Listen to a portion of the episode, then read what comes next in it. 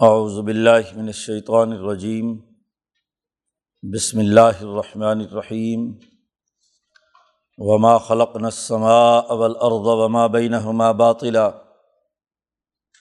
ذالک ظن الذین کفروا فویل للذین کفروا من النار ام نجعل الذین آمنوا وعملوا الصالحات کالمفسدین فی الارض ام نجعل المطقین کل فجار کتاب انضل علیہ کا مبارک الدبرو آیاتی ولی تذکر الالباب۔ و وحبنا لداود سلیمان۔ نعم العبد انََََََََََََََََََََََََََََََََََََََََََََََََََََََََََ فقال انی احبب تو حب الخیر عن ذکر ربی حتیٰ توارت بالحجاب ردوحا علیہ فتفق مذہم بسوق ولاعناق ولاقد فتنہ سلیمانہ والقینہ علا کرسی جسدن ثم اناب قال رب فرلی و حبلی ملک اللہ بغیل احدم ممبادی ان کا انت الوہاب فسخر نا لہری تجریبی امرحی رخا انحیس و حساب و شیاطین کل بنا ام غواس و آخرین مقررین فی الاسفات ہادہ عطا فمن او امسک بغیر حساب و ان عندنا لزلفا و حسن آب صدق اللہ العظیم۔ یہ صورت سعد کا رقوع ہے۔ اور جیسا کہ ذکر کیا گیا تھا پہلے شروع صورت میں کہ اللہ نے قرآن حکیم کی قسم اٹھا کر کہا ہے کہ یہ کتاب مقدس انسانوں کو نصیحت کرنے اور ان کی اصل فطرت کو ابھارنے کے لیے نازل کی گئی ہے۔ پیچھے صورت فاتر سے لے کر اب تک فطرت انسانی کی ساخت اور اس کے ابھار کے جو قوانین اور ضوابط پھر صورت یاسین میں بیان کیے گئے اور صافات میں، اس کے بعد کی صورت میں صف بندی اور تنظیم کے ساتھ کام کرنے کی اہلیت اور صلاحیت پیدا کرنے اور کتاب مقدس قرآن حکیم کی روشنی میں اپنی فطری صلاحیتوں کو نکھارنے سے متعلق یہ صورتیں چل رہی ہیں۔ پچھلی صورت میں حضرت داود علیہ السلام کا سلسلہ سلسلہ واقعات قرآن حکیم نے بیان کیا تھا اور نبی اکرم صلی اللہ علیہ وسلم سے کہا گیا تھا کہ ان مکے والوں کی لایانی گفتگو پر صبر کیجیے اور داود علیہ السلام جو انتہائی طاقتور حکمران تھے ذلعید ان کے واقعے کو یاد کیجیے کہ کیسے انہوں نے مشکل حالات میں خلافت اور حکومت کی ذمہ داریاں نبھائیں۔ اور جیسے داود علیہ السلام کامیاب ہوئے، ایسے ہی آپ کو بھی کامیابی حاصل ہوگی۔ تو داود علیہ السلام کے تذکرے کے ضمن میں ہی یہ آیات ہے پیچھے بات چل رہی تھی کہ یا دابود و انا جالنا کا خلیفہ تنفل عرض اے داود، ہم نے آپ کو زمین میں خلیفہ بنایا ہے۔ اس لیے آپ لوگوں میں عدل و انصاف کے ساتھ فیصلہ کریں۔ فحکم بین الناس بالحق۔ خواہشات کی پیروی مت کریں، ورنہ تو گمراہ ہو جائیں گے۔ اب یہاں یہ بات واضح کی جا رہی ہے، شروع رقوع میں، کہ یہ آسمان و زمین ہم نے فضول اور لو پیدا نہیں کیے۔ یہاں جو جیسا کرے گا، ویسا نتیجہ پائے گا۔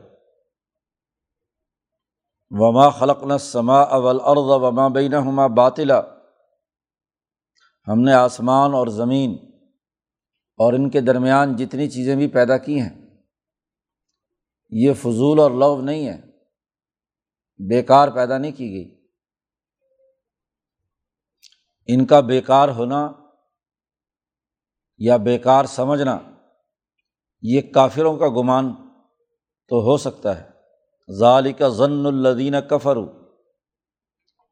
کافر یہ گمان رکھتے ہیں کہ شاید یہ دنیا فضول اور لغو ہوئی ہے۔ اس کی پیدائش بیکار ہے۔ کسی قانون اور ضابطے کے تحت نہیں ہے۔ تو یہ ان کا گمان تو ہو سکتا ہے۔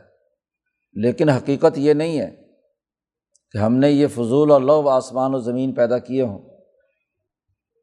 فویل الدین کفر من النار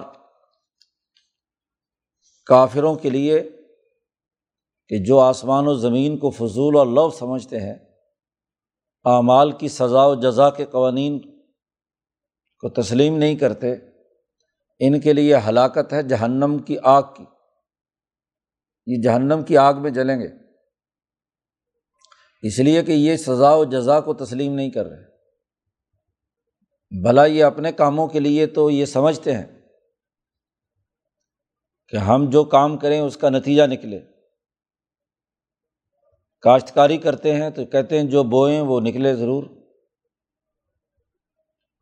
تجارت کرتے ہیں تو کہتے ہیں پرافٹ ضرور ہونا چاہیے۔ اپنے سرمایہ کے بڑھانے کے لیے تو اپنے اعمال کے نتائج پر یقین رکھتے ہیں۔ لیکن اس پوری کائنات آسمان و زمین کو فضول اور لو سمجھتے ہیں، اس کا انکار کرتے ہیں۔ تو یہ جو میٹھا میٹھا ہپ ہپ ہے اور کڑوا کڑوا تھو تھو، جو ان کو پسند نہیں آتا، اس کو چھوڑ رہے ہیں۔ تو اس کے نتیجے میں ان کو سزا ملے گی۔ قرآن حکیم نے آگے دو سوال کیے ہیں۔ اللہ پاک کہتے ہیں، ام نج الدین آمن و عامل الصالحات کل مفصدین فی الارض۔ ذرا بتاؤ کہ وہ لوگ جو اس آسمان و زمین کو فضول اور لغو نہیں سمجھتے، بنانے والے خالق پر ایمان رکھتے ہیں۔ اور پھر اپنے اس نظریے کے مطابق اعمال بھی جنہوں نے اچھے کیے ہیں، انسانیت کی خیر خواہی کے، بھلائی کے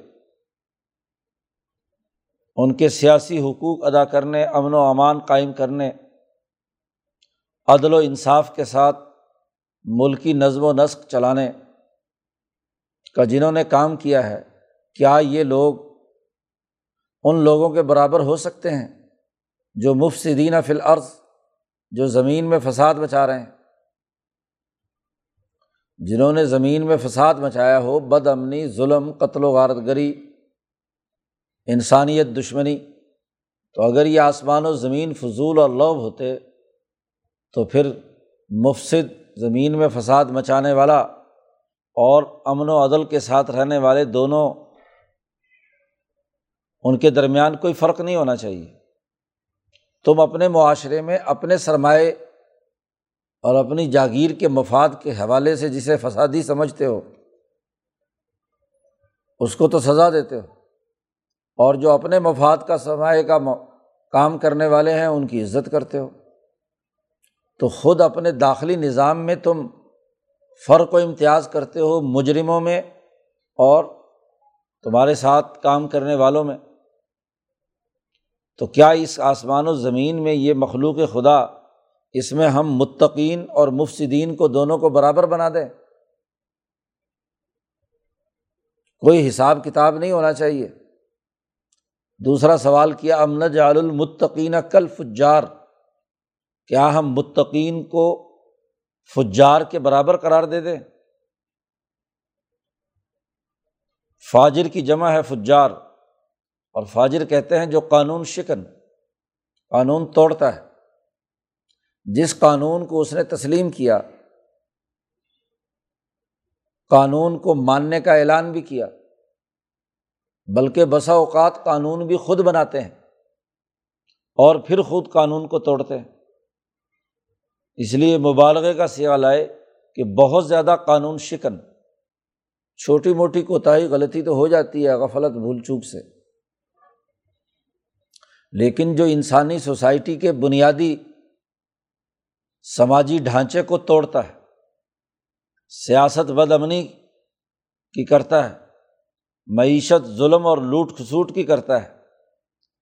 اللہ کا حق تسلیم کرنے کے بجائے اللہ کے مقابلے میں پتھروں کے بتوں کو خدا بنا کر پوچھتا ہے، شرک کرتا ہے، کفر کرتا ہے۔ تو ایک طرف فجار ہے اور ایک طرف متقین ہیں جو اللہ کے ڈر سے عدل و انصاف قائم کرتے ہیں۔ انسانی حقوق ادا کرتے ہیں۔ تو کیا یہ دونوں برابر کر دیے جائیں؟ نہ جال ہم یہ کریں کہ متقی کو فجار کے برابر کرا دے دیں۔ یہ کیسے ہو سکتا ہے؟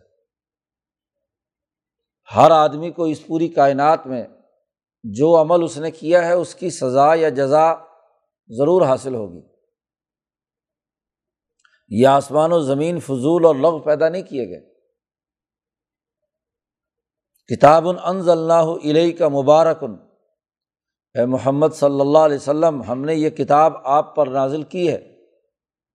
بہت ہی برکت والی کتاب ہے۔ اس کتاب کو پڑھنا، سمجھنا، اس کے مطابق عمل کرنا، وہ انتہائی باعث برکت۔ اور برکت سب سے بڑی یہ ہے کہ اس کا نظام قائم کیا جائے تو انسانیت امن اور عدل کی زندگی بسر کرتی ہے۔ اور اس کے لیے رزق کی فراوانی خوب وافر مقدار میں ہوتی ہے، عزت ملتی ہے۔ تو یہ باعث برکت کتاب ہم نے نازل کی، اس لیے نازل کی کہ دو مقاصد حاصل کیے جائیں۔ لیت دبر آیاتی ہی تاکہ لوگ اس کی آیات کے اندر غور و فکر اور تدبر کریں۔ عقل و شعور سے اسے سمجھیں۔ تدبر تدبیر سے ہے۔ نظم مملکت چلانے کی عقل حاصل کرنا، یہ تدبر انسانی معاشرے کو درست خطوط پر قائم کرنے کے لیے جو تدبیر اور نظام قائم کیا جاتا ہے، وہ تدبر سے پھوٹتا ہے۔ پیچھے داود علیہ السلام کی حکمرانی کا تذکرہ تھا۔ تو یہ خلافت تدبر حاصل کیے بغیر نہیں ہو سکتی۔ جس آدمی میں کسی کام کو پایا تکمیل تک پہنچانے کی تدبیر اور سیاسی حکمت عملی نہیں آتی، وہ خلافت کی ذمہ داریاں کیسے نبھائے گا؟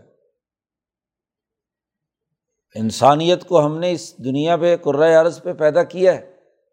کہ وہ اپنے لیے ایک بہتر نظام جو نظم و نسق اور تدبیر کا اعلیٰ نمونہ ہو، وہ سامنے آئے۔ تو اللہ کی حکمرانی، ذات باری تعالیٰ کے ساتھ تعلق اور انسانی حقوق کی ادائیگی کے امور اس قرآن سے سمجھے جائیں، پہلا مقصد یہ ہے۔ لیت دبر آیاتی ولیت ذکر اول الباب اور پھر عقل مند لوگ عملی طور پر اس سے نصیحت حاصل کریں۔ عقل والے لوگ بات کو سمجھیں۔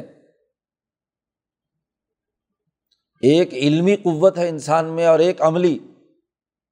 دونوں کا تذکرہ کر دیا۔ یہ کتاب مقدس انسان کے علم اور شعور کو بھی بلند کرتی ہے۔ اور ایسی عقل دیتی ہے جس سے وہ عملی مہارت اور صلاحیت حاصل کر کے اپنی عملی قوتوں کو ابھار سکتا ہے۔ گویا کہ فطرت انسانی میں جو قوت علمیہ یا عقلیہ اور قوت عملیہ عطا کی گئی ہے، جس کی وجہ سے یہ انسان جانوروں سے ممتاز ہے، امتیازی خصوصیات کا حامل ہے۔ ان دونوں میں تذکر اور تدبر دونوں چیزیں پیدا کرتی ہے تدبر کے ذریعے سے اس میں بصیرت اور فہم اور علمی کمال حاصل ہوتا ہے اور تذکر کے ذریعے سے عملی مہارت اور عمل کو بہتر سے بہتر بنانے کے لیے کردار ادا کرتا ایک عمل آپ نے کیا، اس عمل میں جو اچھے یا برے جو پہلو سامنے آئے، اس کو ذہن میں یاد رکھنا۔ اور دوبارہ جب اس عمل کو کیا جائے، تو غلطیوں سے بچنا۔ یہ تذکر ہے۔ اگر پچھلا عمل آپ کو یاد نہیں ہے، ہر دفعہ نیا تجربہ کر رہے ہیں، تو آپ کے اندر عملی مہارت پیدا نہیں ہو سکتی۔ کیونکہ ہر دفعہ نئی غلطی کریں گے۔ پہلی بات یاد ہے تو اسی سے انسان میں ملکہ پیدا ہوتا ہے عملی طور پر کام کرنے کا۔ پہلی دفعہ کی ہوئی تمام غلطیاں اور اچھائیاں، مہارتیں، وہ سب آپ نے متعین کر لی، یاد رکھی، تو اگلی دفعہ وہ غلطی نہیں دہرائیں گے۔ تو یہ تذکر یہ عمل کو بہتر کرتا ہے۔ عملی صلاحیتوں کو نکھارتا ہے۔ تو علمی اور عملی دونوں صلاحیتوں کو ابھارنے کے لیے یہ کتاب اے محمد صلی اللہ علیہ وسلم آپ کی طرف ہم نے یہ بھیجی ہے الہی کا داود علیہ السلام کی حکمرانی کا تذکرہ کر کے یہاں مکے والوں کو یہ بات بتلائی گئی۔ ظالموں اور متکبروں سے کہا گیا کہ یہ فضول کائنات پیدا نہیں کی گئی۔ باطل نہیں ہے یہ۔ حق کی بنیاد پر اب پھر داود علیہ السلام پر جو انعامات اللہ نے کیے ہیں، ان کا پھر تذکرہ ہے کہ وہ نا لداود سلیمان ہم نے ایک بہت بڑا انعام داود پر یہ بھی کیا کہ ان کو سلیمان جیسا بیٹا عطا کیا، جو ان کا نہ صرف نصبی وارث ہے، بلکہ ان کے علم و فکر اور نبوت کا وارث بھی ہے۔ خلافت کا دائرہ بھی جنہوں نے وسیع کیا، تو ہم نے داود کو سلیمان عطا کیا۔ نعم العبد، سلیمان بھی بہت اچھا بندہ تھا۔ اللہ کا سچا بندہ تھا ابد ابدیت کے اعلیٰ ترین مقام پر فائز تھے وہ بھی نبی تھے۔ انّو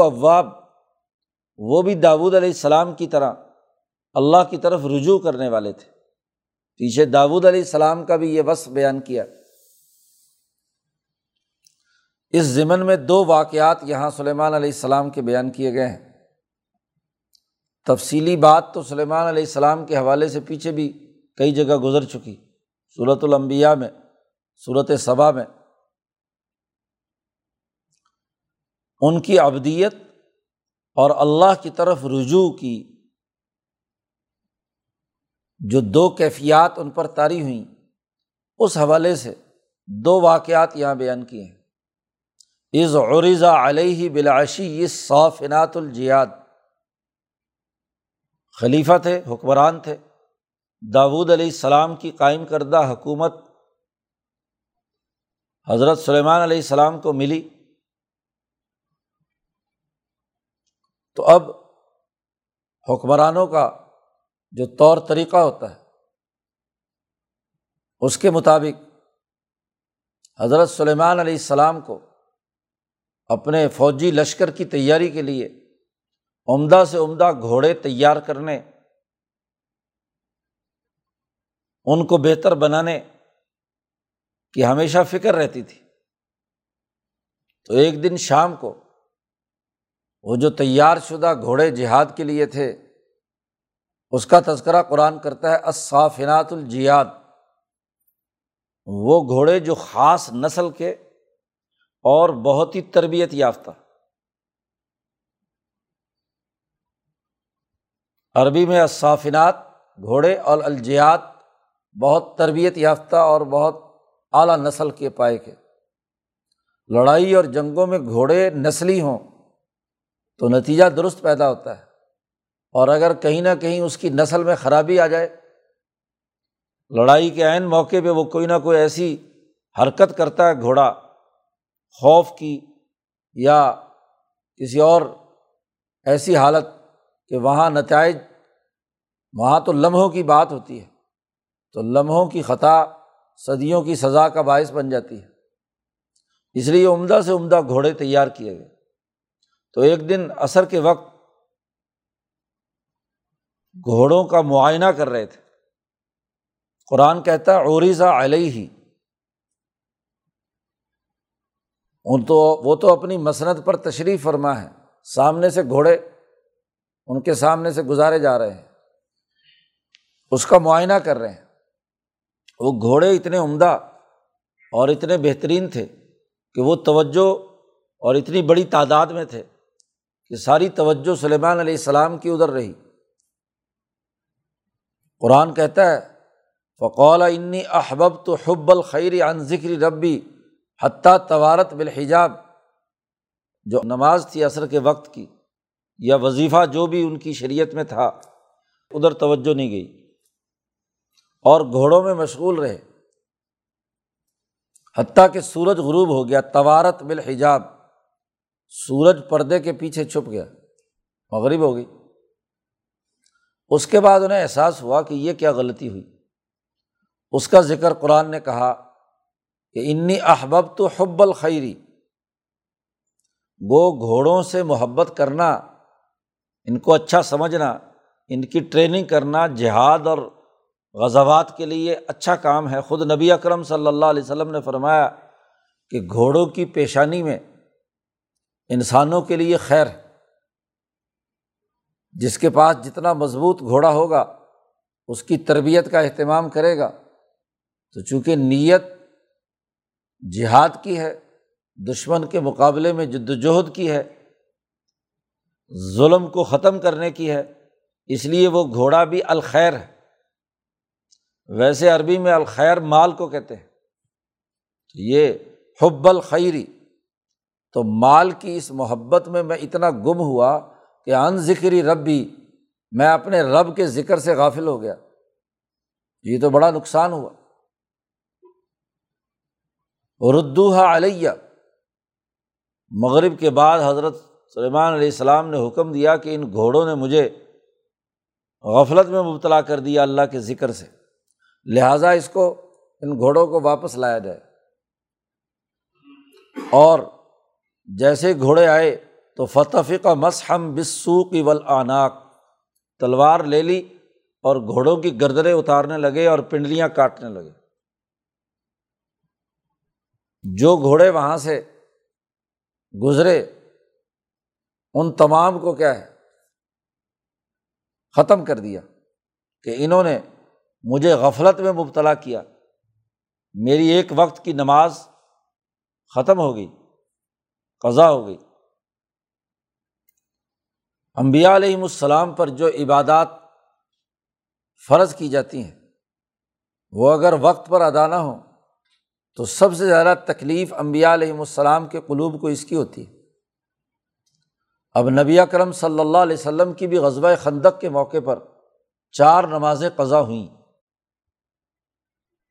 تو حضور کو اس کا اتنا افسوس ہوا کہ حضور صلی اللہ علیہ وسلم نے فرمایا کہ ان کافروں کو اللہ تعالیٰ ان پر لانت برسائے اور ان کی قبروں کو جہنم کی آگ سے بھرے کہ انہوں نے ہماری چار نمازیں قضا کرا دی تو حضور صلی اللہ علیہ وسلم نے بھی انتہائی سخت بد دعا کی کہ جنہوں نے نماز کے قضا کرنے میں کردار ادا کیا۔ ایسے ہی سلیمان علیہ السلام نے بھی۔ وہ جو دل کی توجہ کچھ دیر تک گھوڑوں کی طرف رہی اور قلب غافل رہا اللہ کی یاد سے ان ذکری ربی۔ تو اس غفلت کو دور کرنے کے لیے انہوں نے جو محبت گھوڑوں کی پیدا ہوئی تھی، اس کو دل سے ختم کرنے کے لیے یہ اقدام کیا۔ امام شاہ ولی اللہ فرماتے ہیں کہ یہ صوفیہ کے اعلیٰ مقامات میں سے امبیا اور اولیا کا یہ بہت اونچا مقام ہے۔ گو گھوڑے جہاد کے تھے اور گھوڑوں کی دیکھ ریکھ بھی ایک ثواب کا اور عمدہ اور اچھا کام ہے۔ لیکن قلب کا اس لمحے ذات باری تعالیٰ سے غافل ہونا یہ بہت بڑی غفلت انہوں نے اپنے لیے سمجھا۔ اور انہوں نے گھوڑے قربان کر دیے تاکہ دل کے اندر جو غفلت ہے وہ دور ہو جائے۔ نبی اکرم صلی اللہ علیہ وسلم، حضرت عائشہ صدیقہ رضی اللہ تعالیٰ عنہ کہ گھر میں نماز پڑھ رہے تھے۔ حضرت عائشہ نے کوئی پردہ دروازے پہ لے کر اور کوئی دیوار کے اوپر لگایا ہوا تھا۔ اس میں کوئی دھاریاں بنی ہوئی تھیں۔ نبی اکرم صلی اللہ علیہ وسلم نے سلام پھیر کر حضرت عائشہ سے کہا کہ اپنا یہ پردہ ہٹا لو۔ اس نے مجھے ابھی نماز کے اندر غفلت میں مبتلا کر دیا۔ کہ اچانک یہ کپڑا سامنے آیا تو توجہ میری، نظر میری اس کی طرف چلی گئی۔ اس نے مجھے ابھی غفلت میں مبتلا کر دیا۔ اس لیے اس کو اتار دو۔ بلکہ ایک لباس بھی حضور نے پہنا جس کے اوپر دھاریاں بنی ہوئی تھیں۔ تو نماز میں کہیں توجہ ادھر ہو گئی۔ نماز پڑھنے کے فوراً بعد حضور نے اتار کر پھینک دیا کہ اس کی عمدگی اور اچھائی کی طرف نظر پڑ گئی کہ کیسا لباس میں نے پہنا ہوا ہے۔ تو حسنات الابراری سیاحت المقربین، نیک لوگوں کی نیکیاں مقربین بارگاہ الہی کے گناہ شمار ہوتے ہیں۔ وہ اپنے آپ کو سمجھتے ہیں کہ اتنے وقت کی غفلت بھی درست نہیں ہے۔ تو پیچھے کہا تھا سلیمان علیہ السلام کے بارے میں کہ نعم العبد ابدیت کے بہت اونچے مقام پر تھے۔ تو اس ابدیت کے مقام کو واضح کرنے کے لیے قرآن حکیم نے یہ واقعہ بیان کیا کہ انہوں نے گھوڑے قربان کر دیے غفلت ایک لمحے کی برداشت نہیں کی، تو اس لیے بہت اونچے درجے کا ابدیت کا مقام سلیمان علیہ السلام کو حاصل تھا۔ دوسری بات کہی تھی انہ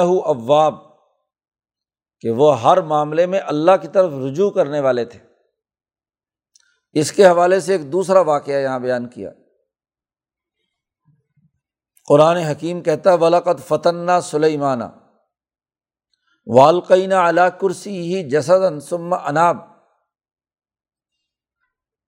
ہم نے سلیمان علیہ السلام کی آزمائش کی، انہیں آزمایا، ایک ایسے فتنے میں مبتلا کیا جس میں ان کا امتحان لینا مقصود تھا۔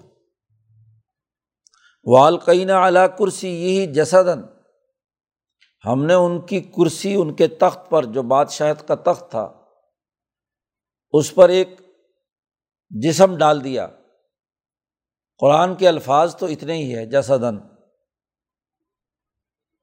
اس آزمائش میں حضرت سلیمان علیہ السلام نے مبتلا ہوئے اور پھر اس ابتلا کے بعد جب انہیں احساس ہو گیا تو پھر اللہ کی طرف رجوع کیا سما اناب۔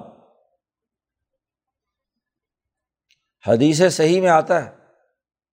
اس آیت کی تفسیر کے حوالے سے کہ ایک دن حضرت سلیمان علیہ السلام نے یہ قسم اٹھائی، عزم اور ارادہ کیا کہ میں اپنی بیویوں سے تعلق قائم کروں گا۔ ننانوے یا سو بیویاں حضرت سلیمان علیہ السلام کی تھیں۔ ان سے تعلق قائم کروں گا اور ان سے اولاد پیدا ہوگی۔ طاقتور اور بہادر۔ اور ان کے ذریعے سے میں جہاد کروں گا، دشمنوں کا مقابلہ کروں گا۔ تو بنی اسرائیل کی جو حکمرانی چلی آ رہی ہے داود اور سلیمان علیہ السلام تک پہنچی، تو اس کی بقا کے لیے اور مستقبل میں اس حکومت کو مضبوط اور مستحکم کرنے کے لیے انہوں نے یہ ارادہ کیا۔ اب دل میں فرشتے نے القاع بھی کیا کہ ان شاء اللہ کہہ دیجیے لیکن غفلت ہو گئی۔ نہیں کہہ سکے۔ جی۔ اب بیویوں سے تعلق قائم کیا اور کچھ عرصے کے بعد ان بیویوں میں سے کسی کے بھی کوئی بچہ پیدا نہیں ہوا۔ صرف ایک بچہ اور وہ بھی ناقص اور ادھورا۔ جیسا دن جس کو قرآن نے کہا ہے۔ نبی اکرم صلی اللہ علیہ وسلم نے فرمایا کہ وہ ایک بچہ پیدا ہوا، وہ بھی ناقص۔ اور سلیمان علیہ السلام اس وقت تخت پر تشریف فرما تھے کہ جب لوگوں نے آ کر اطلاع دی کہ آپ کے یہاں یہ بچہ ناقص پیدا ہوا ہے اور وہ چونکہ عجیب الخلقت اور ادھورا تھا، تو اسے اٹھا کر وہاں حضرت سلیمان علیہ السلام کے تخت پر رکھ دیا۔ اس کو اللہ نے کہا ہے القینہ اعلیٰ کرسی ہی ان کی کرسی پر ہم نے وہ جسد لا کر ڈال دیا۔ تو اب تنبی ہوئی حضرت سلیمان علیہ السلام کو کہ یہ تو مجھ سے غفلت ہوئی، میں نے ان شاء اللہ نہیں کہا۔ اور اس کے نتیجے میں یہ جو میرا عزم اور ارادہ تھا کہ مستقبل میں یہ حکومت بنی اسرائیل کی قائم رہے اس ارادے میں کمی اور اس میں جو نقصان پیدا ہونا تھا وہ ان کے سامنے آیا۔ تو اللہ پاک کہتے ہیں سما اناب، انہوں نے پھر ہماری طرف رجوع کیا، اپنی اس غفلت پر معافی مانگی اور اب وہ الفاظ بھی آگے بیان کیے ہیں۔ قال رب فر لی، اے میرے پروردگار، مجھے معاف کر دے۔ غفلت ہو گئی، غلطی ہو گئی۔ جیسے آدم علیہ السلام نے اپنی مغفرت کی دعا مانگی۔ جیسے موسا علیہ السلام نے وہ آدمی مر گیا تو اس کی بنیاد پر کیا غفلت جو ہوئی، اس پر اللہ سے مغفرت طلب کی۔ ایسے ہی سلیمان علیہ السلام یا پیچھے داود علیہ السلام کا بھی ذکر ہوا تھا کہ ان سے بھی جو غفلت ہوئی، اس غفلت پر انہوں نے بھی معافی مانگی۔ تو ایسے ہی سلیمان علیہ السلام نے معافی مانگی۔ اور ساتھ ہی اللہ میاں سے یہ دعا بھی کر دی کہ گو میری اس کوتاہی کی وجہ سے جو میں نے اپنی حکومت کو وسعت دینے کے لیے عزم اور ارادہ کیا تھا اولاد پیدا کرنے کا، وہ تو نہیں ہو سکا۔ لیکن تو اپنے فضل سے حبلی منکن مجھے ایسی حکمرانی عطا فرما کہ لا بغیل احدم ممبادی میرے بعد قیامت تک کسی انسان کو ایسی حکمرانی نہ ملے۔ صرف مجھے حکمرانی ملے۔ ان کا انتل وہاب اور تو بہت زیادہ عطا کرنے والا ہے۔ تیری عنایات بہت زیادہ ہیں، اے اللہ۔ اس لیے مجھے ایسی حکمرانی عطا فرما کہ جو میرے بعد کسی کو ایسی حاصل نہ ہوئی۔ اب چونکہ جو اپنے عزم میں تو کامیاب نہیں ہوئے تھے، جو ارادہ اولاد کی پیدائش اور اس ظاہری دنیاوی نظام کے تحت جو حکومت کو وسعت دینے کا عمل تھا، وہ تو نہیں ہو سکا۔ اللہ سے دعا مانگی کہ تو اپنی طرف سے مجھے ایسی حکمرانی عطا فرما۔ تو اللہ نے پھر ایسی حکمرانی عطا فرمائی، اس کے بعد کہ فسخرنا لہر ریحا تجریب امری ہم نے ان کے لیے ہوا مسخر کر دی۔ جہاد کے لیے لشکر بنانے کی بھی ضرورت پیش نہیں آئی۔ ہوا مسخر کر دی، جو تجریبی امری ہی رخا ان حیث و اصاب، انہیں جہاں پہنچنا ہوتا تھا۔ سلیمان علیہ السلام اس ہوا کو حکم دیتے اور وہ ان کا تخت اٹھا کر بڑی نرمی سے رخا ان جی نرم نرم ہوا، کیونکہ تیز جھکڑ کس طرح تخت لے کر اڑنے لگے۔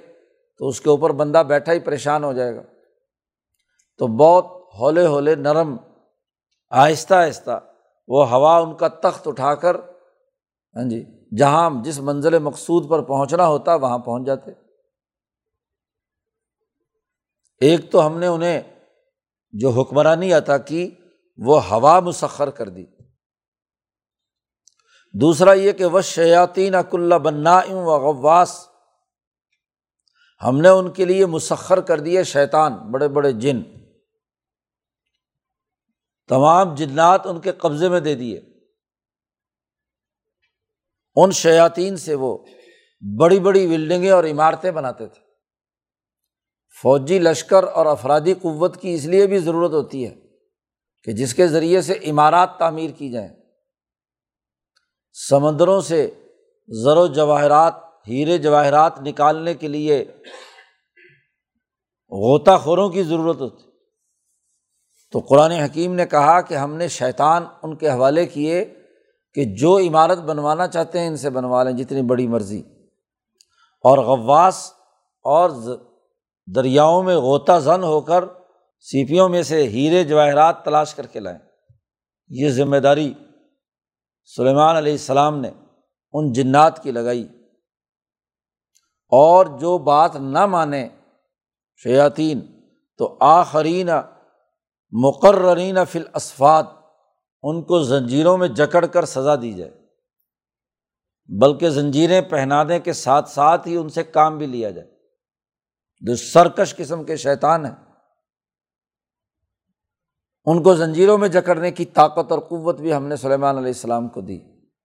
تو جنات پر کنٹرول اور ہوا پر کنٹرول یہ ہم نے سلیمان علیہ السلام کو عطا کیا، یہ ایسی حکمرانی تھی کہ قیامت تک کسی اور کو نہیں ملے گی۔ بخاری شریف میں حدیث آتی ہے کہ نبی کرم صلی اللہ علیہ وسلم ایک دفعہ آپ نماز پڑھ رہے تھے تہجد کی، تو ایک بڑا افرید قسم کا جن تھا۔ اس نے نماز میں آپ کو ڈسٹرب کرنے کی کوشش کی، کیونکہ شیطان کا کام شیطنت ہے۔ وہ امام الانبیاء حضرت محمد مصطفیٰ صلی اللہ علیہ وسلم کے سامنے آ کر بھی شرارت سے باز نہیں آتا تو وہ افریت من الجن، اس نے آ کر حضور کو نماز میں گڑبڑ کرنے کی کوشش کی تو آپ صلی اللہ علیہ وسلم نے اسے پکڑ لیا۔ جی۔ اور ارادہ فرمایا کہ اس کو مسجد نبوی کے ستون کے ساتھ رسی سے باندھ دیا جائے۔ اور فجر کے وقت لوگ جب اٹھیں تو نماز کے بعد اس بندے ہوئے جن کا تماشا دیکھیں کہ کیسے تڑپ رہا ہے۔ تو حضور نے فرمایا کہ میرا ارادہ یہ تھا، لیکن مجھے اپنے بھائی سلیمان کی دعا یاد آ گئی۔ انہوں نے اللہ میاں سے کہا تھا کہ لا یم بغیل احد ممبادی ایسی حکومت کہ جو میرے بعد کسی اور کو حاصل نہیں ہونی چاہیے۔ تو میں نے کہا، میرے بھائی نے دعا مانگی ہے، تو اگر میں بھی جن پکڑ کر باندھ کر لوگوں کو تماشا دکھاؤں گا تو لوگ کہیں گے کہ سلیمان سے زیادہ بڑا کام تو انہوں نے کیا ہے، تو میں نے اسے چھوڑ دیا، بھگا دیا۔ تو یہ سلیمان علیہ السلام کو دو بڑی اہم جی صلاحیتیں دی گئیں۔ ہوا ہوا کی بھی اپنی ایک روح ہے، اور شیطانوں اور جنوں کی بھی ایک روح ہے۔ حضرت سندھی فرماتے ہیں کہ مسخر ہونے کا مطلب یہ کہ سلیمان علیہ السلام کی روح نے ان کی ارواہ پر گرفت حاصل کر لی۔ اور جو ملکیت عالیہ رکھتے ہیں، وہ ملکیت صافلہ پر کنٹرول حاصل کرنے کی طاقت اور قوت رکھتے ہیں۔ تو بیچاری ہوا کی کیا روح ہے کہ وہ انسانی اور وہ بھی نبی کی روح کے مقابلے میں آئے؟ اور آپ کسی چیز کی روح پر قبضہ کر لیں، اس کی انرجی جس سے وہ چیز وجود میں آ رہی ہے، وہ آپ کے کنٹرول میں ہو، تو وہ خود بخود چیز بھی کنٹرول میں ہوگی۔ ایسے ہی جنات کی جو روح ہے، تو وہ بھی اس مالا سافل کی ہے۔ اور انسان کے مقابلے میں انتہائی سافل ہے۔ اور انسانوں میں جو امبیا علیہم السلام جن کی ملکیت عالیہ ہے، وہ شیطانوں کی روح پر بھی اپنی قبضہ اور تسلط کرنے کی اہلیت اور صلاحیت رکھتی ہے۔ اس لیے اللہ پاک نے دو چیزیں ان کے لیے مسخر کر دیں۔ اور پھر اللہ پاک نے فرمایا حاضہ عطا یہ خالصتاً ہماری بخشش تھی۔ سلیمان کا اپنا کمال کسب نہیں تھا۔ ہماری عطا تھی۔ فمن ہم نے کہا کہ تم احسان کرو، مانو اس کا۔ یا او ام سکھ یا روکے رکھو، بغیر حساب کے ان کو استعمال کرتے رہو۔ تو جب تک سلیمان علیہ السلام اس دنیا میں تشریف فرما رہے، تو جنات اور ہوائیں ان کے قبضے میں رہیں۔ یہ دو واقعات سلیمان علیہ السلام کے بیان کر کے قرآن حکیم نے کہا و ان لہو عندنا لزلفا و حسن آب بے شک ان کا ہمارے یہاں بہت اونچا مقام اور بہت اچھا نتیجہ تھا۔ مقام اور مرتبہ بھی سلیمان کا بڑا بلند تھا اور ان کا مقام جہاں ٹھہرانا ہے انہیں جنت میں، وہ بھی بہت اونچا مقام ہے۔ یہ واقعات امبیا کے بیان کیے ہیں۔ اور نبی اکرم صلی اللہ علیہ وسلم سے کہا جا رہا ہے کہ آپ صبر کیجیے وصبر علامہ یقولون وزقر آبدانہ داود ضلعید اور وزقر وحبنا لداود سلیمان کہ داود کو جو ہم نے سلیمان دیا۔ تو کامیاب انسانوں کا تذکرہ کر کے بتلا دیا۔ کہ جیسے داود علیہ السلام کی خلافت شام کے ایک مخصوص علاقے پر تھی اور سلیمان علیہ السلام کی حکمرانی شام سے لے کر یمن تک ملکہ بلقیس کے مسلمان ہونے کے بعد اس پورے جزیرت العرب پر تھی۔ اور یہی نہیں سلیمان کی حکمرانی ہواؤں پر بھی تھی اور شیطانوں پر بھی تھی۔ تو اے محمد صلی اللہ علیہ وسلم، آپ کی حکمرانی بین الاقوامی سطح پر تمام اقوام عالم پر ہوگی اور انسانوں ہی نہیں، آپ جنوں کے بھی نبی ہیں۔ جنات بھی آ کر آپ پر مسلمان کلمہ پڑھیں گے۔ صورت الجن میں جس کی تفصیلات بیان کی گئی ہے تو آپ کی حکمرانی تو آفاقی ہے، پوری دنیا میں پھیلی ہوئی ہے۔ اس لیے آپ صبر و استقامت کے ساتھ کام کریں۔ یہ جو آپ کو کہتے ہیں، شروع صورت میں اللہ نے ذکر کیا تھا کہ ساحر کذاب اور انہیا اللہ اختلاق، قرآن حکیم کو گھڑی ہوئی کتاب کہتے ہیں، آپ کو ساحر اور جادوگر کہتے ہیں، آپ کو جھٹلاتے ہیں، تو آپ اس پر دل ملول نہ کیجیے آپ صبر و استقامت سے ڈٹے رہیے، اس کتاب کی بنیاد پر جماعت تیار کیجیے آپ ہی کو غلبہ حاصل ہونا ہے۔ تو یہ دو امبیا کا یہاں تذکرہ کر دیا۔ اور اگلے رقوع میں باقی دیگر امبیا علیہم السلام کا تذکرہ کر کے فطرت انسانی کو نکھارنے والی اس کتاب کی اہمیت اور نبی اکرم صلی اللہ علیہ وسلم کی ہاں جی اعلیٰ مرتبت اور آپ کی شان کا تذکرہ یہاں اس صورت میں کیا گیا ہے۔ اللہ تعالیٰ قرآن حکیم کو سمجھنے اور اس پر عمل کرنے کی توفیق عطا فرمائے۔ اللہ